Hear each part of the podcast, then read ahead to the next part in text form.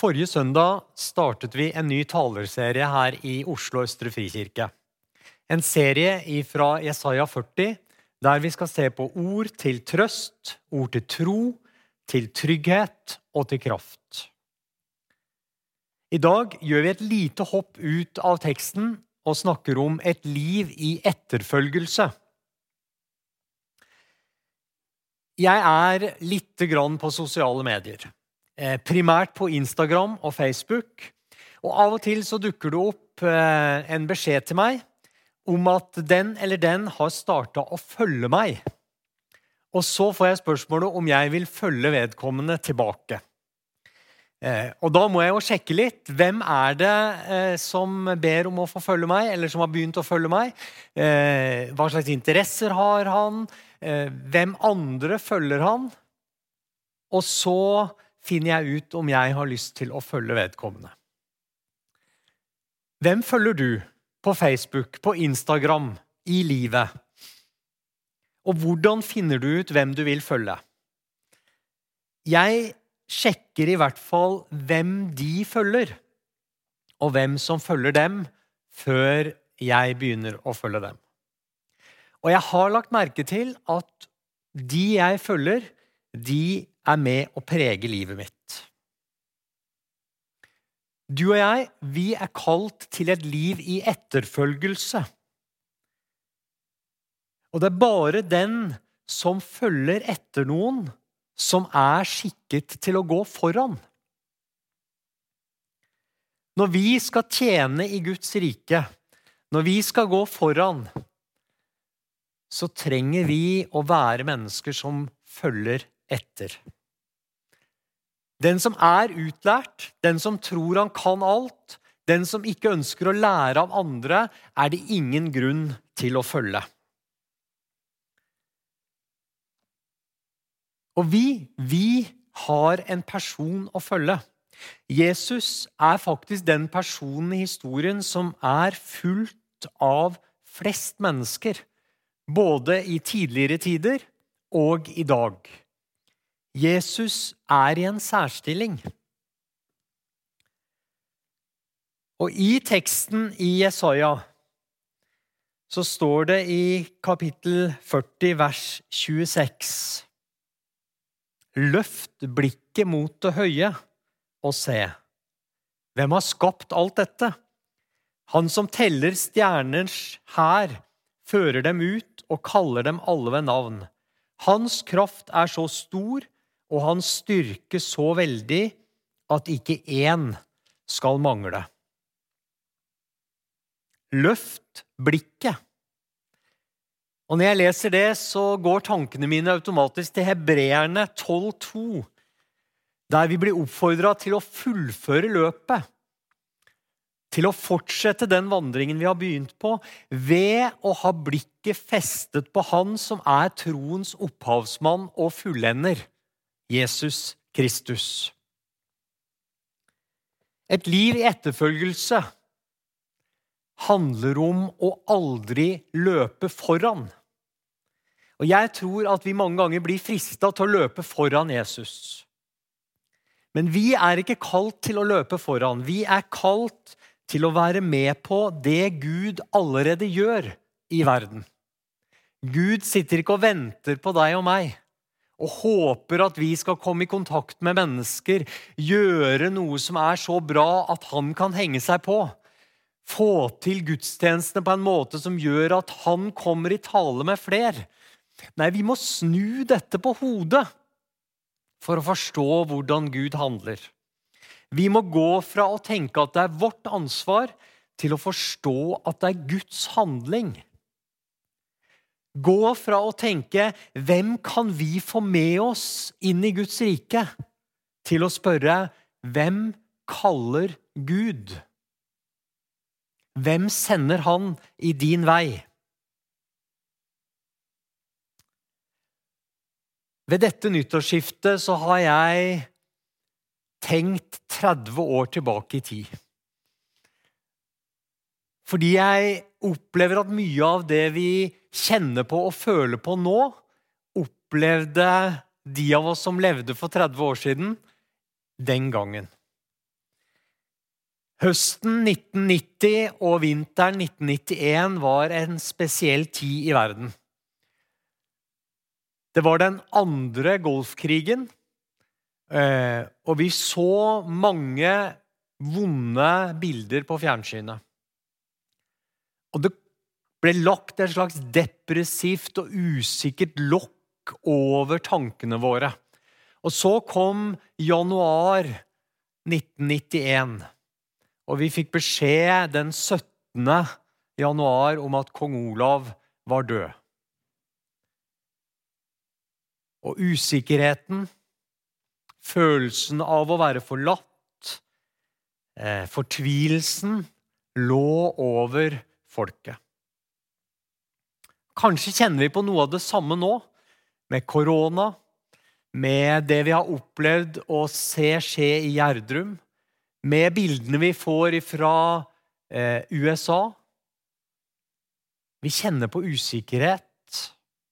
Og Nettopp derfor så hadde jeg lyst til å velge en kallstekst om etterfølgelse som taler rett inn i den situasjonen nemlig teksten fra Matteus 11, vers 28 og 29.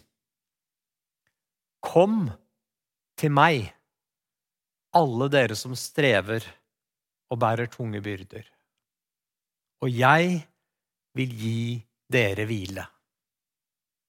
Ta mitt åk på dere og lær av meg, for jeg er mild og ydmyk av hjerte så skal dere finne hvile for deres sjel. Følg meg, sier Jesus. Kom til meg, alle dere som strever og bærer tunge byrder. Ta mitt åk på dere. Et åk er ikke noe vi ofte bruker i Oslo i hverdagen. Men et åk er noe man legger over skuldrene for å kunne bære en tung bør. Vannbøtter, f.eks. Eh, eller et åk er noe man legger over to okser som kan pløye jorda. Men når Jesus snakker om et åk her, så snakker han selvfølgelig ikke om et bokstavelig åk. Jesus var jo ikke bonde. Han var en lærer. Dette uttrykket var et vanlig uttrykk som, som ble brukt av læremestere i Midtøsten på den tida. Det var et uttrykk for hvordan en læremester tolka Toraen, loven. Hvordan han levde livet. Åket til en læremester var hans måte å bære livet på. Så når Jesus inviterer oss til å ta sitt åk på seg, så sier han, 'Lær av meg. Bær livet på den måten jeg bærer det på.' Og dette gjelder ulike temaer. Ekteskap, skilsmisse, bønn, penger, sex, konfliktløsning, forholdet til myndigheter og eiendom. Så det at Jesus inviterer oss til å ta sitt åk på seg, er ikke noe spesielt. Alle læremestere inviterte til det. Så hva er det som er så spesielt med Jesus sitt åk? Det er at det er et lett åk.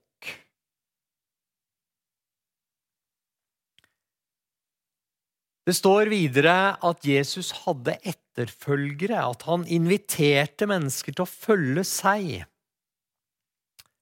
Talmidim heter det på grunnteksten. De som følger Jesus. Det, den beste måten å oversette det på er kanskje lærlinger. Det handler om mennesker som ville gå i lære. Modellere livet sitt etter Jesu eksempel. Så det å ta imot Jesu kall om å være hans etterfølger handler om å være med Jesus. Om å leve som Jesus og å prioritere som Jesus. Jeg har en opplevelse av at vi altfor lett tenker på det å være en kristen som å ha fått en ny livsfilosofi. Et nytt sett med regler og meninger. Men Jesus sier at det å leve livet med Han først og fremst er nettopp det en livsstil. Det er ikke bare et sett med ideer, det vi kaller teologi, eller et sett eller en liste med hva vi må gjøre, og hva vi absolutt ikke må gjøre, det vi kaller etikk. Nei, det er en livsstil, et liv, en måte å bære livet på. En vei. Det handler om enkelhet i det daglige. Og igjen så lever vi i en tid der vi tenker at hadde vi bare hatt mer frihet, hadde vi bare hatt mer tid, hadde vi bare hatt mer penger, hadde vi bare kunne gått mer ut på byen nå, da ville livet vært flott. Men svaret på livets store spørsmål ligger ikke i mer, men i enkelhet. Så tilbyr altså Jesus oss 10. januar i 2021 et åk. Vi som kjenner på usikkerhet, på at vi er slitne av den situasjonen vi lever i. Vi som kjenner på at vi skulle ønske at livet var annerledes. Jesus tilbyr oss et åk. Og Sist jeg sjekka, så var åk et arbeidsredskap. Og da tenker jeg det er det siste jeg trenger nå. Jeg trenger jo hvile. Jeg trenger avveksling og avkobling. Jeg trenger ferie. Jeg trenger muligheten til å reise langt vekk. Jeg trenger mer og mer. Men Jesus, han ser at hans etterfølgere først og fremst trenger en ny måte å bære livet på.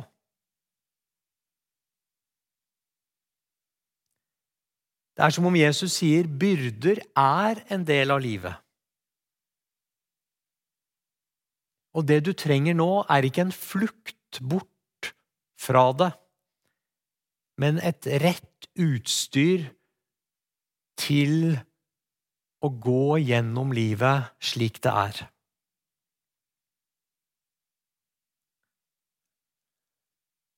Det snakkes av og til om at hvis vi bare finner det rette potensialet vårt og får fram det, da blir livet meningsfylt. Og Noen ganger så tror jeg til og med at vi i kristen forkynnelse kan falle for fristelsen til å snakke om alt vi kan utrette, hvis vi bare får bort alle begrensningene. Men tenk om begrensningene ikke er et hinder men et kall. Et kall til å se hva Gud gjør i ditt liv innafor den rammen du har fått, med dine begrensninger, med de antall dager og år du har fått, med den helsa du har fått, med den rikdommen du har fått. Jeg skulle ønske at vi dette året våget å se på hvilke muligheter som ligger i våre begrensninger.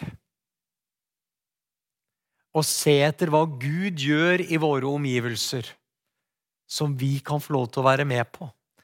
Slik at vi kan følge etter og lære av Han. Kanskje kunne vi blitt enige om å lese Bergprekenen sammen i januar i år samtidig som vi hører disse flotte talene rundt Jesaja 40. Jeg tror det vil gå hånd i hånd. For nettopp i bergprekenen så viser Jesus oss sitt åk, sin måte å leve livet på. Og kanskje kan vi da få lov til å lese bergprekenen med et nytt blikk. slik at vi får et redskap til å leve i balanse, til å være hans etterfølger, til å leve med ord til trøst, til tro, til trygghet og til kraft. Gode far, takk at vi skal få lov til å følge etter deg. Hjelp oss til å lære av deg.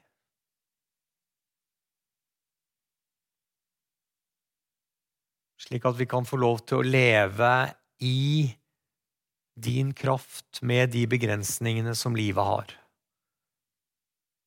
Amen.